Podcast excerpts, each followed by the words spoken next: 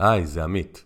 אם אתם אוהבים את הפודקאסט, חשוב לי שתכירו את הקורס הדיגיטלי הכי חשוב שיצרתי, שנקרא בונים עתיד מהשקעות.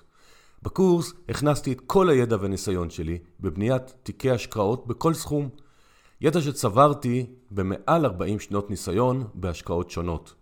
תצאו מהקורס עם כל הידע הפרקטי והמעשי של איך לבנות תיק השקעות הנכון לכם. תבינו יתרונות וחסרונות של כלי ההשקעה השונים, וכמובן שיש בקורס התייחסות גם לשאלה מה עושים עם עודף תזרימי. תבינו איך עושים פיזור השקעות ואיך משתמשים בחוכמה בחוקי הכסף לטובתכם. הסדר שאני עושה לכם בקורס שווה לכם מאות אלפי שקלים במהלך החיים, כי לאחריו ההשקעות שלכם יהיו חכמות יותר ומדויקות יותר. אם הבנתם שרק מעבודה לא מתעשרים, ואתם רוצים להגדיל את ההון המשפחתי ואולי לפרוש לפני הפנסיה, זה הקורס בשבילכם. לפרטים והרשמה אפשר לפנות בדף הבית של האתר 2invest.co.il ולכם המאזינים היקרים שלי, יש הנחה משמעותית עם קוד קופון המילה השקעות. ועכשיו לפרק.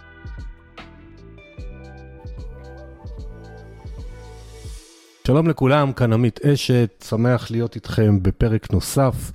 תודה שאתם בחרתם להקשיב לנו, יש כל כך הרבה פודקאסטים היום, אז אני נורא שמח שאתם איתנו.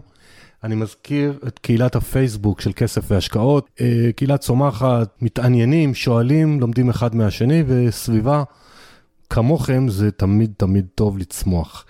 האורחת שלי היום היא נוגה לב ציון עדן, שלום נוגה. שלום, שלום.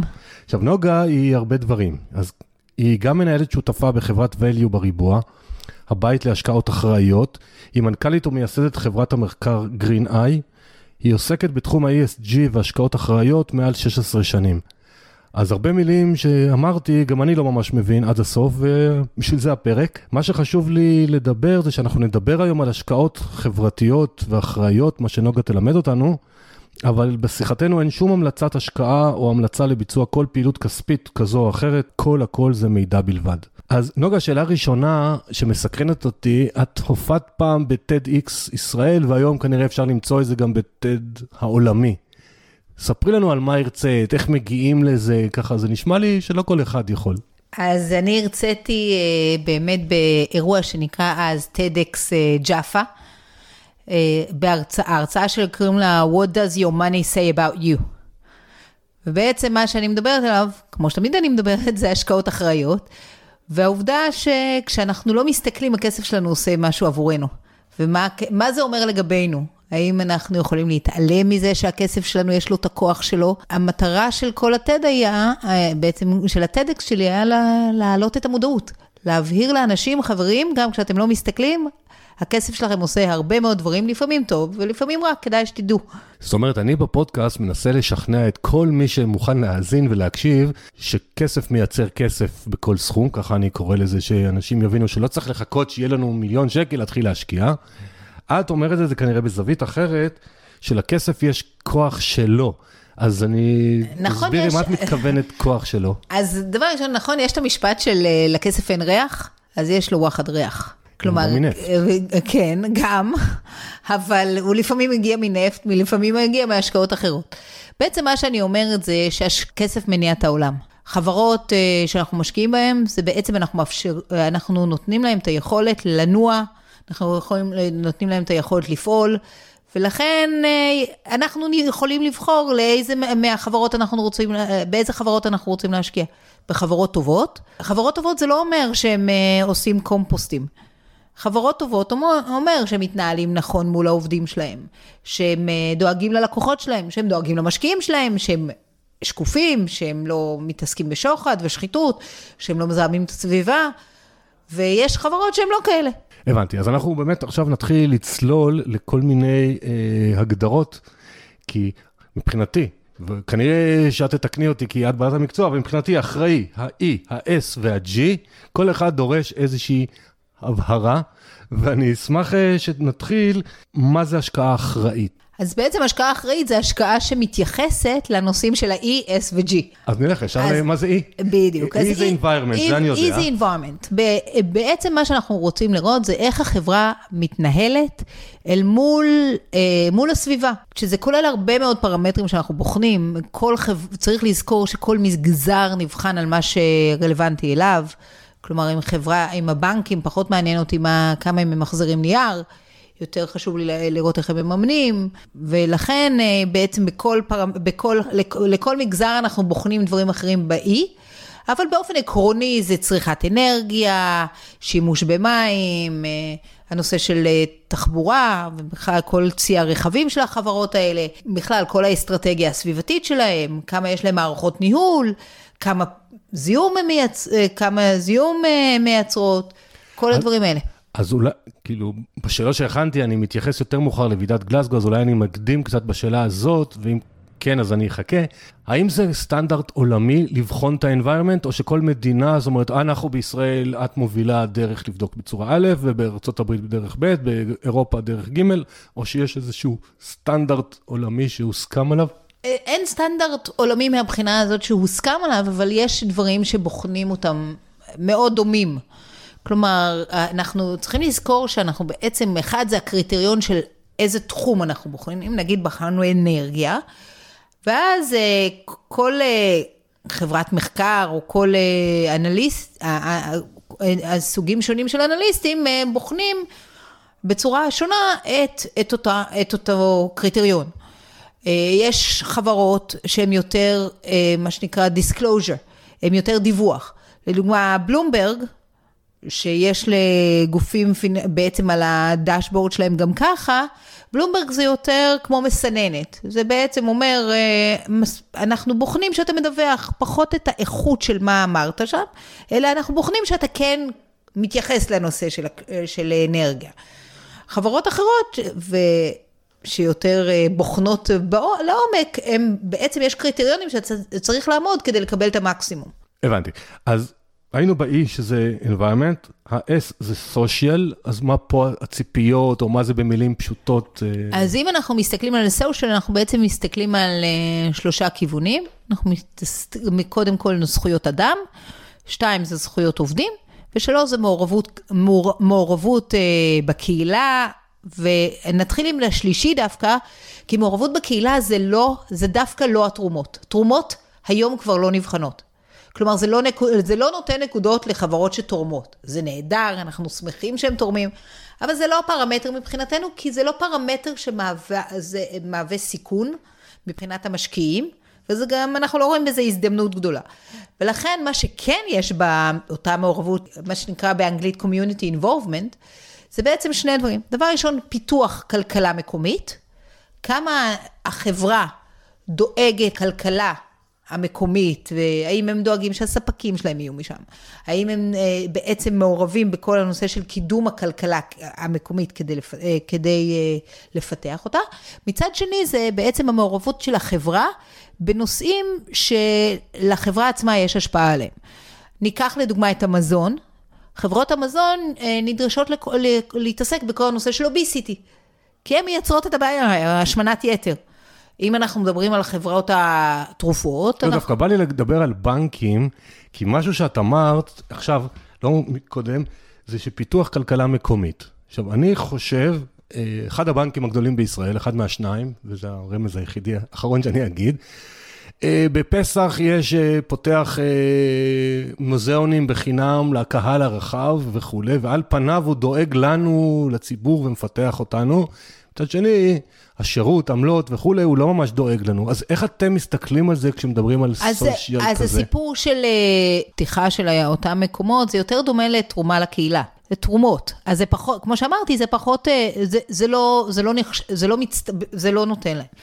אבל אם אותו בנק נותן הלוואות לעסקים קטנים, והוא מטפל בעסקים הקטנים, זה כן משהו שאנחנו רוצים שהבנק יעשה, וזה התפקיד שלו. לא, אבל כולם ייתנו הלוואות השאלה באיזה ריבית, כי לא, אם זה 12 ודאי, אחוז, ברור, אז לא, זה לא אנחנו מדברים על. אנחנו מדברים על דווקא, על, דווקא הפוך, על כדי ש- ריביות, אה, על ריביות, סבירות. ריביות סבירות, אוקיי, ולהתייחס אוקיי. לזה, ולא לתת להם להיות סיכון, לא לתת להם לא להיות... להיכנס אה, לסיכון ב- בטוב ליבם. אה, כן, אבל גם לא, לא, גם לא לקחת אה, גם, גם שלייקס וגם, אה, וגם חגורה, כי כי אנחנו. רוצים שהם ישקיעו.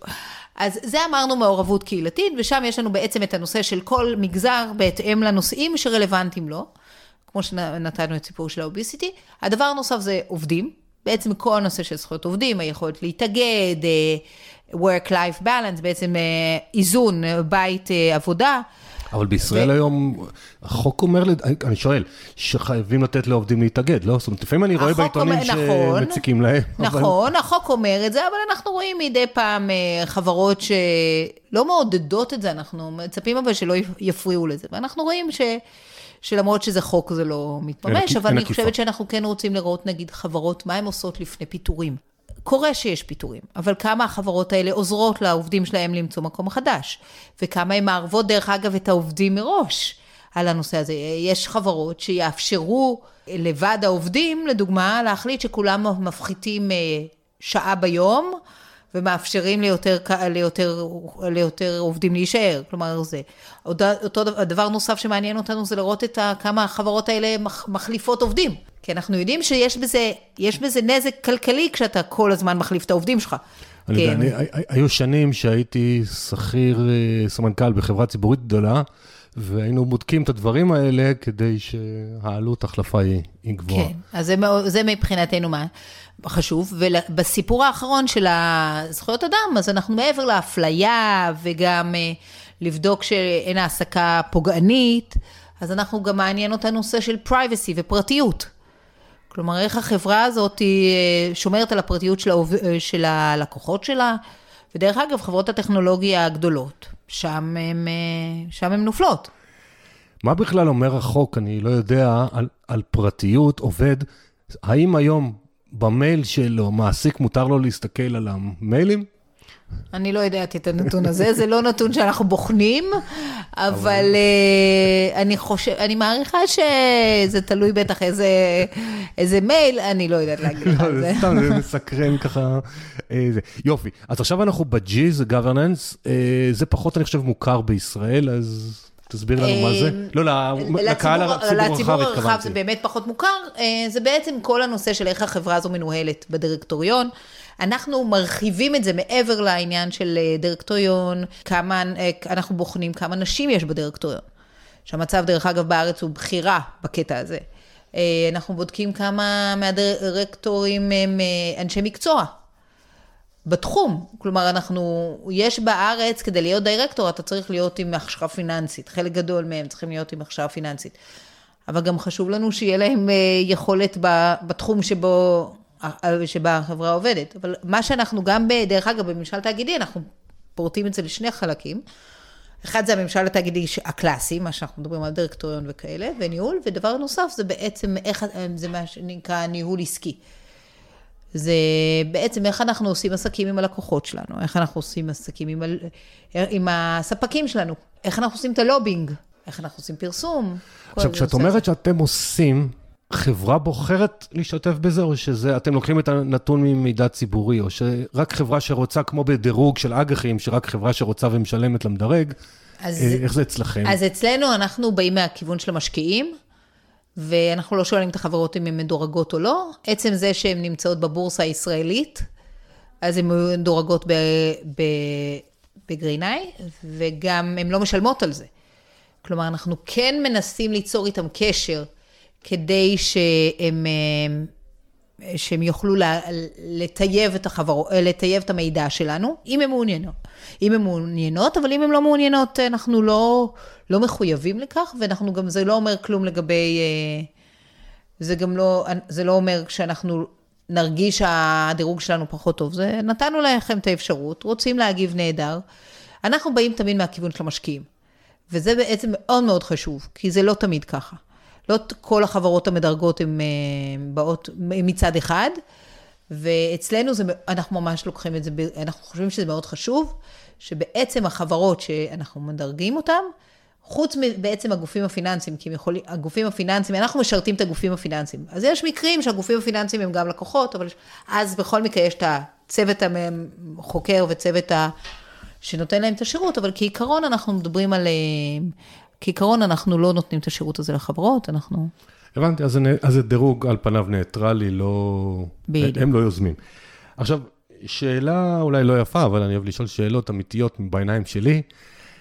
האם כל המילים האלה ESG בדוחות של החברות, זה Buzzword האלה, כמו שיש, כל פעם יש תקופות אחרות, הכל זה היה, מש... אה, ב-2000 זה הכל היה משבר שנות 2000 עם המחשבים, ואחרי זה יש, כל פעם יש איזו תקופה של משהו. האם באמת החברות, את מרגישה שינוי ולוקחים את זה ברצינות, או שזה Buzzword כי צריך לכתוב בדוח, כי יודעים שמישהו מסתכל על זה? אני חושבת שיש חברות ויש חברות, אני חושבת שאנחנו כן יכולים לראות אנחנו כן יכולים לראות שיפור בחברות הישראליות. אני חושבת שמאוד מעניין לראות מה אתה שואל, מאוד תלוי במה אתה, אתה שואל. וזה מחזיר אותי, קודם דיברנו על מה שואלים, בעצם אנחנו מנסים לשאול שאלות מאוד מאוד ממוקדות וכמה שפחות גינריות. כי על שאלות גינריות אפשר לענות בצורה גינרית ולהגיד תשובות יפות. שמאוד מהר הופכות לגרין ווש. זה תמיד עובד בשנים האחרונות. כן, אבל אנחנו מאוד, אנחנו חושבים שהסביבה זה מקום חשוב, הסביבה חשובה לנו. הסביבה חשובה לנו, והעובדים חשובים לנו. משפטים כאלה לא באמת נותנים ערך אה, לנו כאנליסטים להעריך את החברה הזו. ולכן ככל, אני, אני מאמינה שככל שאנחנו שואלים שאלות יותר חופרות, יותר מעמיקות, כך קשה יותר לשקר לאורך זמן. אני אגיד לך יותר מזה, אני חושבת שחברות לא משקרות. הן פשוט מפרשות את האמת למה ששואלים אותם. וכמה שהם יכולים לעשות. ומה שנוח להם עסקית. ומה שנוח להם עסקית. ולכן אם אנחנו שואל, אנחנו, אנחנו ממלאים את, ובעצם מעריכים אותם על בסיס הקריטריונים שלנו. לא על בסיס מה שהם עושים, מה שהם אומרים. ולכן יכול להיות שיש חברה עם דוח מאוד מאוד יפה, מאוד מפונפן, מאוד צבעוני, אבל אם הן מדווחות על דברים לא רלוונטיים, אם חברה פיננסית, הדבר החשוב לה זה לספר על אה, מחזור הנייר, אז כנראה אין לה מה לספר בדברים אחרים, ואנחנו לוקחים את זה בחשבון, והיא לא תקבל את ה... עצם זה שפרסמת דוח, לא נותן לך ציון. זה ברור, ורציתי לדעת אה, איך את מרגישה את המגמה, זאת אומרת, יש שיפור. עכשיו, אם נצא מישראל לעולם, אז ועידת גלסגו, שגם את נכחת בה, ואני יודע מהתקשורת, מה שסיפרו, אני לא מכיר את הפרטים.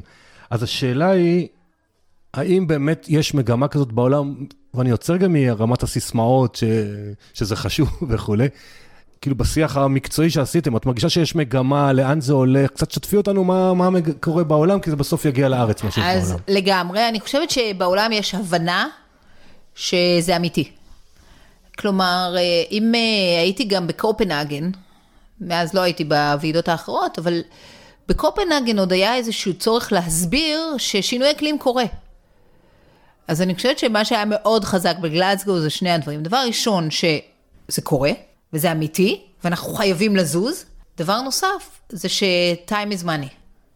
כלומר, אנחנו בזמן שאול כאן, מדברים על 2030 כקו הרחוק ביותר שבו אנחנו, עד אז אנחנו צריכים להשתנות.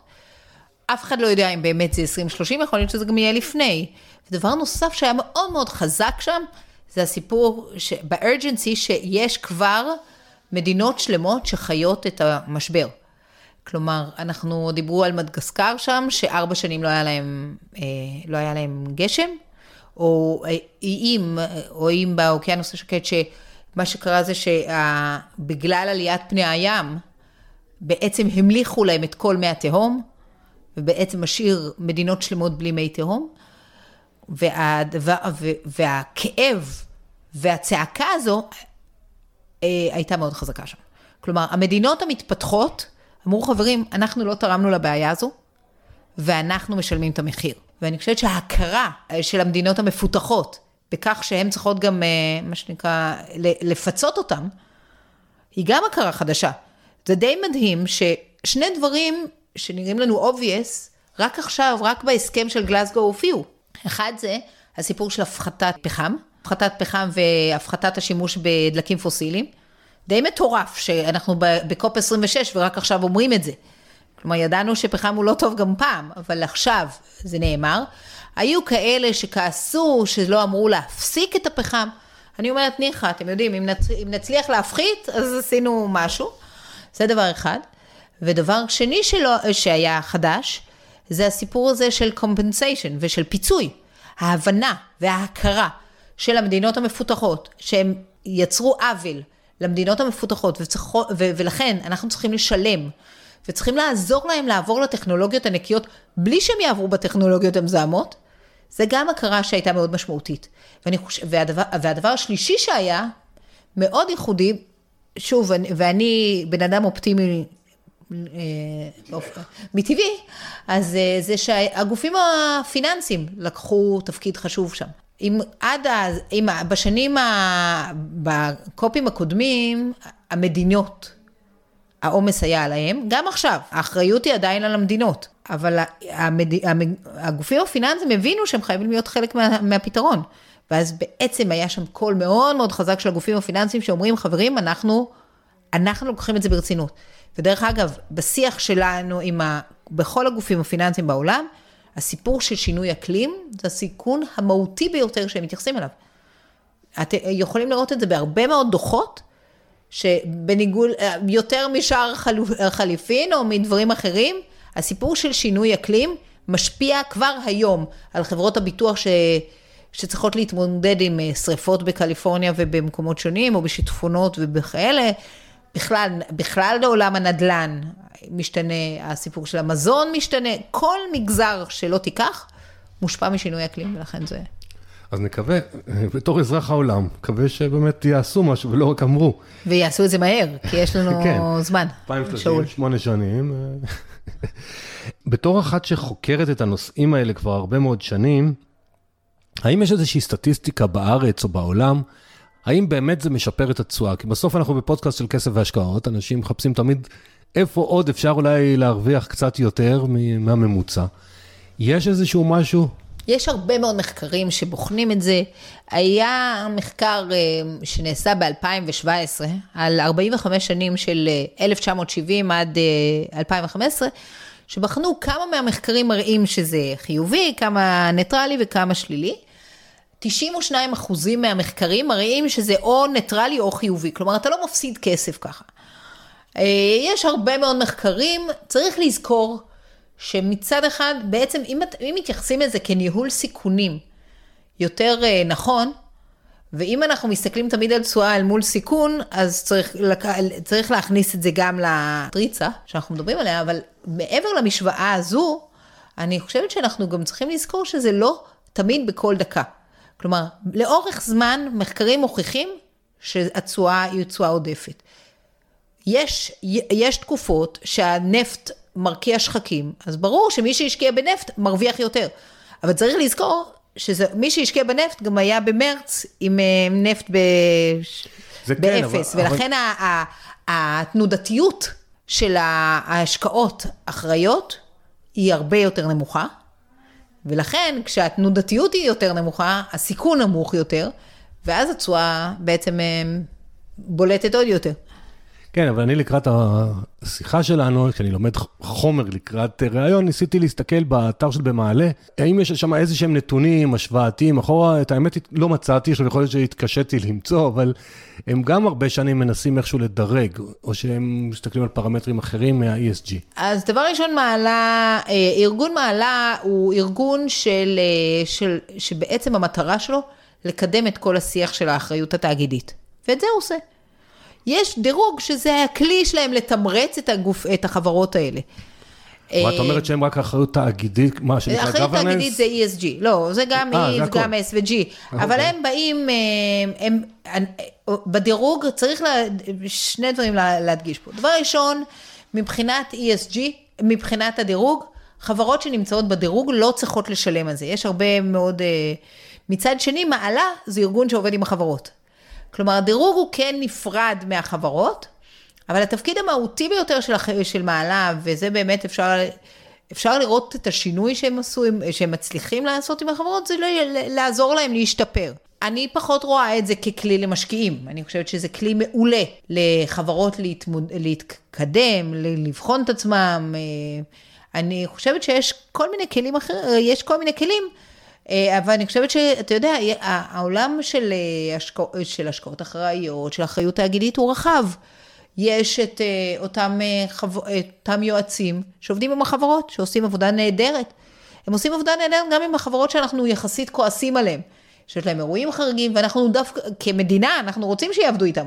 כי אנחנו רוצים לשפר את החברות האלה, אנחנו לא רוצים שהם ייסגרו. אנחנו רוצים שחברות הנפט יהפכו להיות חברות אנרגיות מתחדשות. זו המטרה שלנו, לא שהם ייעלמו. אבל, אה, אבל זה דרך ארוכה, ולכן אני, מה שאני אומרת, בעולם הזה של השקעות, של השקעות אחריות ואחריות תאגידית, מעלה, יש לה תפקיד חשוב, וליועצים יש תפקיד חשוב.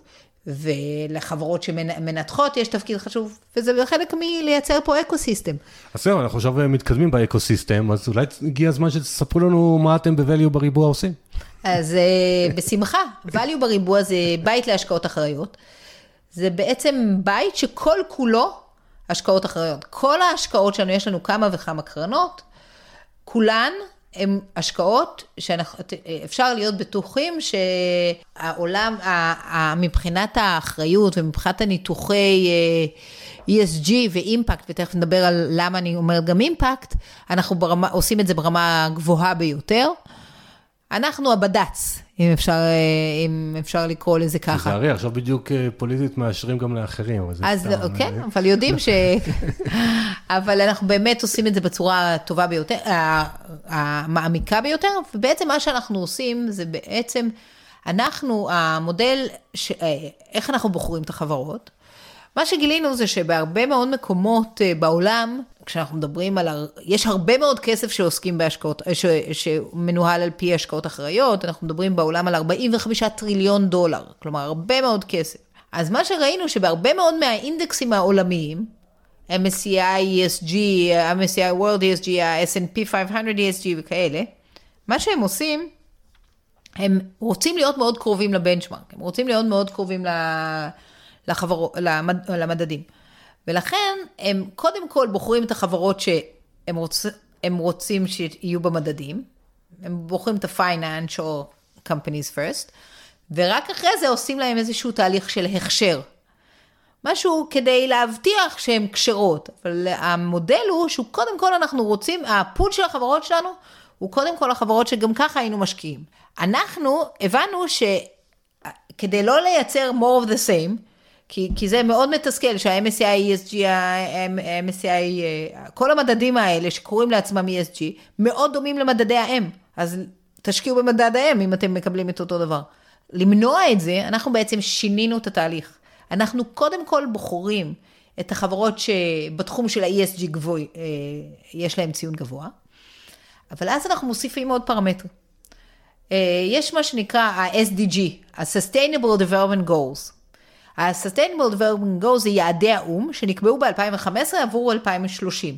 ובעצם מה שזה יעדים, יש 17 יעדים, ובעצם כל יעד מדבר, אם זה אה, הפסקת, אה, בעצם אה, no poverty ל-zero hunger וכאלה, ובעצם מה שאנחנו בוחנים זה האם יש לחברה מוצר או שירות שעונה על הקריטריון הזה. בעצם אנחנו בוחרים חברות שגם יש להן ESG גבוה, כלומר הן מתנהלות מבחינת ESG מאוד גבוה. מצד שני, יש להן גם אה, שירות ומוצר שעונים על יעדי האו"ם, ואנחנו רואים בזה כפוטנציאל צמיחה. לכן אנחנו בעצם אז אחרי החברות האלה, אחרי שיש לנו את כל החברות שהן מעל הממוצע בתחום של ESG, אנחנו בוחנים גם, אנחנו בוחרים גם את החברות שיש להן את אותה יעד, אה, אותם שירותים מוצרים אה, ל-SD, שמתאימים ל-SDG. אז תשלימי אם זה משהו שהתחלת וזה גם מופיע בשלב האימפקט. רגע, שנייה, אבל רק להבהיר שאחרי זה בא הצוות הפיננסי המאוד מוכשר שלנו ומנתח את החברות האלה ובוחר אותו על בסיס, אה, בוחר את החברות על בסיס, על בסיס הנתונים הפיננסיים. כלומר, חברה, גם היא נהדרת ב-ESG ויש לה אימפקט נפלא, אנחנו רוצים, אנחנו, אם היא לא עומדת בקריטריונים של הפיננסים, היא לא, היא לא תקנה. אז ויש לנו פה שני דברים, גם האם לקנות אותה בכלל, או האם עכשיו זה הזמן. כלומר, זה, ובדיוק בשביל זה צוות של אה, value בריבוע הוא צוות אינטגרלי. יש לנו צוות פיננסי, שבמקור הם פיננסים לכל דבר, הם לא היו ESG עד שהם לא הגיעו ל-value בריבוע, ויש לנו את צוות ה-ESG, צוות האימפקט, שאנחנו אמונים על ניתוח האימפקט. אז מה זה אימפקט?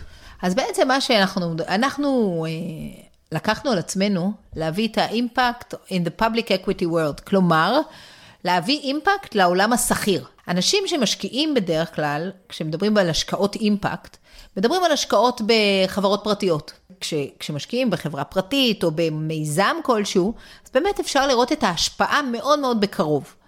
אבל רוב הכסף לא נמצא שם. אם אנחנו מסתכלים על הפול של הכסף, אה, אנשים, עשרה אחוז, כלומר זה נורא תלוי בכמה כסף, אבל לא הרבה מאוד מהאחוזים של הכסף הם, הם שמים שם. נהפוך הוא. רוב הכסף נמצא בעולם השכיר. כי בעולם השכיר יש לך את, הנוס... יש, ה... יש לך את העניין של הנזילות, זה גם פחות מסוכן, זה יותר מפוזר, ולכן המטרה, היעד שלנו זה להביא את העולם של האימפקט לעולם השכיר. ואיך אנחנו עושים את זה? אנחנו עושים את זה בזכות זה שאנחנו משקיעים רק בחברות ש... שיש להם איזה שהם אה, מוצרים ושירותים ברי קיימא, ואנחנו מודדים את זה. כלומר, הלקוחות שלנו, כשהם מקבלים את הדוח השנת, הדוח החודשי כל חודש, הם לא מקבלים רק את הדוח הפיננסי, אלא יש חלק שנקרא דוח אימפקט. ואנחנו מראים שאנחנו מייצרים אה, את תשואות נפלאות, אם יש רבע מטביעת הרגל הפחמנית, או כפול מה... ביחס לבנצ'מרק, אני אומרת, או כפול מבחינת ה... המוצ... אה, ההכנסות ממוצרים ושירותים ברי קיימא, או בעצם... הבנתי, בהשוואה לפרמטרים. כן. אז עוד שאלה, ראיתי שיש לכם קרן גידור אלגוריתמית בתחום. אני אשמח להבין מה זה אומר אלגוריתמית, והאם בקרן value בריבוע והקרן הזאת, בעצם רק משקיעים כשירים יכולים, או גם מש... מאזין, רוב המאזינים שלנו זה מאזינים שהם לא כשירים? כעיקרון אה, זה, מה, זה לכשירים, אה, יש בכל הקרנות האלה, יש אפשרות לחלק, אה, להש... להשקיע גם חברות... עד 50 בשנה. כן, כן. 50, 50 בכלל, 35 בשנה, 50 בכלל. אז יש עוד קצת מקום, אבל כעיקרון זה מיועד לאנשים כשירים. עכשיו לגבי שאלת האלגוריתם, זה בעצם שיתוף פעולה ייחודי שיש לנו יחד עם קוונטקסט ESG. קוונטקסט, אה, מי שבנה את האלגוריתם זה, זה פרופסור חיים לוי, מבאר אה, שבע, מאוניברסיטת באר שבע, והוא חבר, והם ביחד חברו אה, פרופסור דן גלאי, שידוע מאוד, ופרופסור שמואל האוזר, וברק סורני, מי שהיה מנכ"ל מנכ"ל פסגות לשעבר, והיום הוא יושב ראש מדרוג. אה, אנשים מאוד מאוד אה, מוכרים בעולם הפיננסי, והם פיתחו איזשהו אלגוריתם, ובקוונטקסט ESG, אנחנו בעצם נותנים להם את הפול של החברות, והאלגוריתם פועל על הפול של החברות שעוברות את הסינון שלנו. מה שאומר שהם לא, אחרת הם לא היו, הם לא, הם לא, זה אומר שהאלגוריתם, התוצר, הוא תוצר שהוא בטוח ESG, כי כל החברות שהם הפעילו את האלגוריתם עליו, הן החברות שעוברות אצלנו, כן, את לא- החברות לא, המורות. אז מה שלא ברור לי, אז למה צריך את המודל הראשון, לא באלגוריתמי, כי אם הוא עושה סינון? כי אמרת שאתם עושים, קודם כל יש לכם קרן... כי זה משהו אחר, לא, זה שתי קרנות אחרות. נכון, אבל אז מה, כאילו, אז מה ההבדל? כי יש כאלה שיאמינו למתמטיקה. אה, כי זה, זה בעצם, הם לא, ארבעת המוכשרים האלה לא נוגעים ב... לא בוחרים את החברות. זה האלגוריתם פועל על החברות האלה. ולכן מי שרוצה אקטיבי, יש את הקרן הראשונה, מי שרוצה אלגוריתם ומאמין למתמטיקה, למת... למודל המתמטי, יעדיף את האלגוריתם. כחוסך פנסיוני והרבה מהמאזינים גם, השאלה היא, האם את מרגישה או יודעת, האם כספי המוסדיים שמשקיעים לנו את הכספים, הם מתייחסים ל-ESG, או שהם מבחינתם בוחרים חברה טובה, לא טובה, לפי קריטריונים, וזהו. הם מתחילים. אני חושבת, אה, הרשות שוק ההון אה, הוציאה אה, הנחיה, הוראה, שאומרת שכל הגופים המוסדיים שמנהלים קרנות ארוכות טווח, שהן חייבות לבנות נהלים ובעצם להטמיע את הנושא של ESG בתהליך קבלת ההחלטות. כמו בכל מקום, יש כאלה, ויש כאלה, יש כאלה שעושים, יעשו את זה בצורה מיטבית, ויש כאלה שיצאו מזה, אה, יעשו את זה בצורה יותר שטחית, ואני חושבת שמי שישפיע הכי, זה הציבור. כלומר, אנחנו מדברים על הציבור הרחב, ודווקא הציבור של האנשים ששומעים את הפודקאסט שלך, זה אנשים שמודעים לנושא הכלכלי, ומודעים לנושא הפיננסי. ומאוד חשוב להבין שאם הם ישאלו את השאלות, אם הם יתקשרו לקרנות הפנסיה שלהם, וישאלו את השאלות הנכונות, אז יש סיכוי ש... שזה ישתנה. כן, אני מקווה שזה יעשה משהו. עוד פעם, אני לא מאמין שהקרנות יתרגשו מכל מיני טלפונים, אבל הלוואי שאני מתוודה. אני, אני חושבת שאם יהיו מספיק קרנות, מספיק אנשים שיתקשרו, אני חושבת שהם יהיו מאוד, הם מאוד רגישים לזה. אני חושב גם שחסר עדיין מידע אמיתי ניטרלי לאנשים כמוני ומאזינים הממוצעים, באמת לראות שזה נותן תשואת יתר, שזה באמת חשוב, לא ברמת הלוגיקה של העולם שאנחנו מפחדים ממשבר אקלימי, ובא נשיא ארה"ב הקודם ואומר, עזבו, זה קשקוש בלבוש, ואז ארה"ב, חצי ממנה לא מאמינה בזה, זאת אומרת, יש פה המון, הרי גם כן, פוליטיקה אבל, בדבר אבל הזה. אבל אני חושבת שיש פוליטיקה ויש... צריכים להבין שזה לא עניין פוליטי. כן, אבל אין הוכחה, נגיד, השקעתית, אני לא מכיר מספיק... אה, יש הרבה מאוד הוכחות שזה לא, עושה תשואה. לא, ברמת המשקיע הפח, הפשוט, אני, אני ומאזיננו. כן. כאילו, את חיה את העולם הזה, את רואה סטטיסטיקות, אני לא מכיר מידע ציבורי, פשוט ל... יש, אפשר לשלוח הרבה, יש הרבה, את המחקרים ש... סיפרתי עליהם, ויש כל הזמן מחקרים שמתפרסמים לזה. אני מסכימה איתך שה...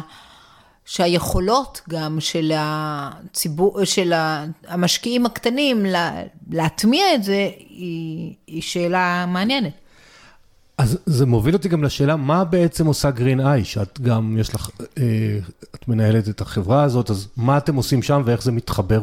אז גרין איי היא חברת מחקר וייעוץ, היא בעצם, אה, היא, כמו שאמרנו, היא, יש לה מערך מידע. שמספק למשקיעים בארץ, למוסדיים שרוצים לעשות את זה בצורה מיטבית, יש להם מערך מידע שממפה להם ומעריך להם את כל החברות הישראליות שנמצאות בבורסה, כאלה שיש להם מניות או כאלה שיש להם אג"חים, ואנחנו בוחנים אה, שם חמישה דברים, גם את ה-ESG, יש לכל חברה מקבלת ציון ESG, גם אירועים חריגים, כלומר לא דיברנו על זה קודם, אבל אחד, אחד מהפרמטרים זה האם החברה מתנהלת, יש לה את כל תשתיות הניהול, אבל שתיים, אנחנו רוצים לראות האם אין לה תאונות כל הזמן. כי יכול להיות שחברה, יש לה תשתיות נפלאות, אבל היא מזהמת, והיא כל הזמן עם תאונות, ולכן האירועים החריגים זה חשוב. דבר השלישי שאנחנו עושים זה נושא של שינוי אקלים, שהוא גם מוטמע בתוך הנושא של, אה, של הסביבה, אבל אנחנו בוחנים את זה גם באופן פרטני ומציגים את הציון הזה, ואז יש עוד שני פרמטרים שאנחנו בוחנים. אחד זה אם אנחנו ממפים את החברות על אם יש להן פעילויות בעייתיות, ושתיים, אנחנו אה, בודקים האם יש להם מוצרים ושירותים ברי קיימא, כלומר גם את החיובי וגם את השלילי. בעצם הכלי הזה הוא כלי עבודה למשקיעים, שרוצים לסנן אה, ולבחון. זה פתוח למוסדים, או שזה מידע שהוא זמין למשקיע הבודד, מה שנקרא? אה, זה, זה, המודל העסקי של גרינאי זה שהמוסדיים מממנים, בעצם משלמים על השירות הזה, וככה אנחנו מבטיחים שאנחנו לא צריכים את החברות. כלומר, המודל העסקי יכול להיות או שהחברה משלם, או שהחברה, התאגיד משלם, ואז יש את בעיית האינטרס, הניגוד עניינים, או שהמשקיע משלם. אמ, אז זה המודל שאנחנו בחרנו. ולקראת אה, העולם המתחדש, כל ה-AI ופינטק וכל זה, זאת אומרת, את רואה משהו שזה עוזר לכם בעולם התוכן הזה? כן, אז אנחנו, אה, יש עכשיו כמה שיתופי פעולה שאנחנו אה, עושים, בדיוק בשביל אה, לטייב את המידע שלנו בעזרת AI. פינטק זה יותר כדי להנגיש את זה לציבור הרחב, אבל כל הנושא של AI ושילוב של AI בתחומים שלנו, אנחנו כן, אנחנו מכניסים את זה. ואנחנו מטייבים, אנחנו, דרך אגב, מה שחשוב להבין, הקריטריונים האלה זה קריטריונים חיים. כן, זה ברור. עכשיו... שכל הזמן משתנים, משתפרים. כן, כי יש יותר מודעות, ופתאום דברים שראו אותם פעם כמובנים מאליהם, נכון. עכשיו אומרים, רגע, אולי זה לא טוב. נכון, ולדוגמה... אה, אה, פעם היו מפטרים מישהו בטלפון, היום צריך לעשות את השימוע. בדיוק, אבל מה שמעניין זה שאנחנו גם בגרינה, יש לנו עוד זרוע שאנחנו השותפים הישראלים של חברה שנקראת מודי'ס, ESG. עכשיו, מודי'ס ESG במקור הייתה אייריס. אני, אנחנו שותפים, היינו שותפים עוד ב-2008 של אייריס, שאחרי זה ב-2015 הפכה להיות ויז'יו אייריס, ולפני שנתיים הפכה למודי'ס, ועכשיו היא כל המודל שלה. אז אנחנו בעצם מספק, יכולים לספק ומספקים לגופים הפיננסיים בארץ גם את החברות, גם את המידע על החברות הבינלאומיות. עכשיו, יש טרנד עולמי, הרי כל נושא הקריפטו, שמדברים עליו, יש לי גם כמה פרקים בזמן האחרון על זה, כי זה מסקרן. אני שואל אותך, בתור מומחית בנושא, מה שאני קורא בעיתון, שהרבה מדינות זה מבאס אותם כמות החשמל שזה צורך, ו... ו... ו... ו... ו... איך בעיניים שלכם המקצועיות, מה המטבעות הדיגיטליים מפריע לכם, אדישים? אני חושבת שהמודל, באופן עקרוני, המודל הזה של קריפטו, יכול היה להיות אה, מודל נכון. כי בעצם מה שהוא עושה, הוא מבזר את הכוח. ואת זה אנחנו רוצים לעשות. כמו שאנחנו רוצים, למה אנרגיה מתחדשת היא כל כך נכונה וטובה? כי היא מבזרת את, ה, את הכוח של, אה, צריכת, אה, של האנרגיה, של ייצור האנרגיה. אז מהבחינה הזאת היא טובה. יש כמה בעיות. ביטקוין עצמו, המטבע עצמו של ביטקוין, יש לו בעיית צריכת אנרגיה מטורפת. אז זה דבר אחד, בעיה. דבר נוסף שעדיין יש לקונה בכל הנושא של הקריפטו, זה הנושא הזה של, אה, של אה, שוק האפור. ובעצם העניין של, שהזהות לא ידועה, ולכן אה, יכולים לעשות דברים מאוד בעייתיים. אני, עוד אין, לפי דעתי גם פה כמובן, זה לאט לאט תבנו קריטריונים שבוחנים את זה, ואיזה חברות יותר טובות בקריפטו. אני בסך הכל מאמינה שזה, הרכבת כבר יצאה. להגיד לך אם הביטקוין, לא, אני שואל מבחינת ה-ESG, מבחינתך זה טוב, רע, עדיף אז זהו, אני אומרת שלכאורה זה יכול להיות כלי מעולה, הוא חייב להיות מנוהל. כי זה שקוף, כן. הוא חייב להיות מנוהל, אה, וזה נכון לגבי הרבה דברים. קח את הקנאביס, שגם הייתה תקופה זה, אבל קנאביס, אם אתה לא, אם אתה לא תנהל את זה כמו שצריך, זה יכול להפוך להיות דבר רע מאוד, גם אם אתה עושה קנאביס רפואי. ולכן... אה, מסקרן אותי דעתך הסובייקטיבית, המקצועית, אבל לא סובייקטיבית רגילה כמו שלי, על אמזון. אמזון מצד אחד מנגישה לכל אחד בנוחיות אליו הביתה את המוצרים בזריזות, ובכל העולם, בארץ עוד לא כל כך. אה, והיא מעסיק, נדמה לי, הכי גדול היום הברית. אבל מצד שני אומרים, התנאי העסקה לא מספיק טובים, הם מייצרים בעצם הרבה תנועה אווירית ומכוניות, שזה לא טוב. אז איך אה, שופטים, בוחנים חברת אמזון כזאת, מבחינת אה, ESG? אז אמזון באופן עקרוני היא, ושוב, ללא המלצות או מה שזה, אמרנו, לא, שום המלצות, חס וחלילה. אז אה, אמזון יחסית ב-ESG פחות טובה. גם בגלל זכויות העובדים שלה, גם uh, הנושא של uh, כל פעם עולים uh, אירועים חריגים שהיא מסתבר שהיא... היא מקשיבה ללקוחות, היא מקשיבה, היא מנצלת את הכוח שלה. וזה בדיוק האתגר של כל החברות הענק האלה. איך מייצרים חברה שיש לה מספיק אה, מגבלות על עצמה, כדי שהיא לא, לא תוכל לנצל לרעה את, המגבל, את הנושא הזה של, של אה, את הכוח. מצד שני, ללקוח, הקצה. שהוא מקבל אה, חבילה, ואם משהו לא מוצא חן בעיניו, הוא מחזיר. אין ספק שמבחינה הזאת. אומר, פה זה באמת אה, דילמה. נכון. אני, זה עולה לי תוך כדי השיחה. כן, ש... אבל זה נכון, זה נכון. וזה בדיוק העניין של אין חברות צדיקות, ויש הרבה חברות שאנחנו יכולים להגיד להן שהן רעות.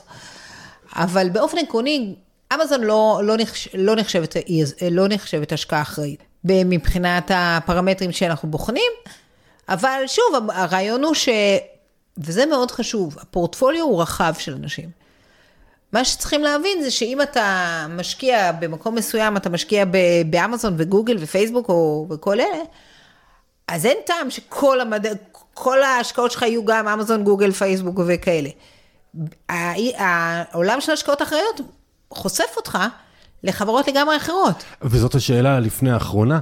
אותו מאזין ומאזינה שמאזינים לנו עכשיו, ורוצים להתחיל להשקיע, שכנעת אותם שחברתי זה חשוב. איפה מוצאים מידע, או על חברות בחו"ל, או על חברות בארץ, שעוברות את הסף המינימלי, כל אחד יגדיר לעצמו. יש איזשהו מידע, ריכוז למשקיע הקטן? אז אני חושבת שדבר ראשון, אה, היום בחלק מהבנקים, יש ייעוץ ESG, אז כבר עכשיו זה מאפשר את זה. לנו ל-value בריבוע יש, יש קרן נאמנות, אבל אנחנו... אסור לך לשווק את זה. אסור לשווק, ואני חושבת שפשוט צריך ללכת ליועץ. היועצים בבנקים, היועצים, יועצי ההשקעות יכולים להגיע להרבה מאוד כלים, גם ישראלים שיש כבר, שפותחו בישראל, אם, אתה, אם, את, אם רוצים להשקיע בחו"ל, בחברות, ישראל, בחברות בחו"ל, ששם באמת ה-ESG יותר מפותח מבישראל. אז יש פתרונות, אה, פתרונות כאלה, צריך פשוט אה, ללכת ליועץ ולהגיד שרוצים את זה. כן, הבנקים רובם כבר אה, לא עושים כמעט ייעוצים, אבל רק ללקוחות גדולים, אבל זה כבר סיפור אחר כן, שמעצבן כן, בלי קשר לכלום. כן. טוב, אז הגענו לשאלה האחרונה, והשאלה האחרונה אני מבקש מכל מרואיין ומרואיינת. לתת לנו שלושה טיפים פרקטיים לחיים, זה יכול להיות על דברים שדיברנו, רק לארוז אותם, זה יכול להיות דברים שלא דיברתי, דברים שאת מאמינה בהם. כל דבר זה טוב, לא חייב להיות קשור לנושא השיחה. אז אה, אני דווקא כן אקח את זה לנושא השיחה. אני חושבת שהטיפ החשוב ביותר, שהתפרש ל... לשלוש שאלות, זה שלהבין שהכסף שלנו, עושה, אה, הכסף שלנו מייצר מציאות, גם כשאנחנו לא מסתכלים עליו, והוא אומר משהו על עצמנו, אומר משהו עלינו, ולכן כדאי לנהל את זה. ולכ... ואני מציעה לכל אחד מה... אה, מהשומעים של הפודקאסט, לבדוק דבר ראשון, לחזור חזרה לקרן הפנסיה שלו, ולברר איפה הוא מושקע. ואני חושבת שרובנו נופתע, זה מה שקרה לי לפני כמה שנים, מהטובות שעשיתי את זה. די הייתי מופתעת והבנתי שזה כנראה לא מה שחשבתי. זה אחד. ושתיים, לשאול את, ה... לשאול את ה... אה, קרן הפנסיה שלנו. כמה מגוון, מגוון אה, וכמה כמה מגוון אה, צוות ההשקעות.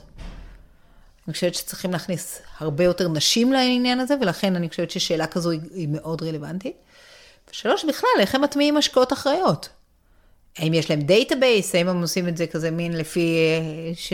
לאן שנושבת הרוח? חשוב מאוד, ואני חושבת שאנחנו באמת יכולים לייצר מציאות. צריך לזכור, הגופים הפיננסיים לא מנהלים את הכסף של עצמם, הם מנהלים את הכסף שלנו. ולכן אנחנו, תפקידנו לדאוג שהכסף הזה ינוהל, אה, שמתאים לנו, כי אחרת, אחרת הוא עובד בשמנו ואנחנו לא רוצים את זה. מעולה. אז תודה רבה נוגה, תודה, תודה רבה, רבה שחשפת אותנו לעולם ההשקעות האחראיות. תודה לכם המאזינים, אני מקווה שהיה לכם מעניין כמו שלי היה. וניפגש בפרק הבא, ועד אז תספרו בבקשה לכל החברים והמכרים על הפודקאסט, שיכירו אותה. אז תודה רבה לכולם.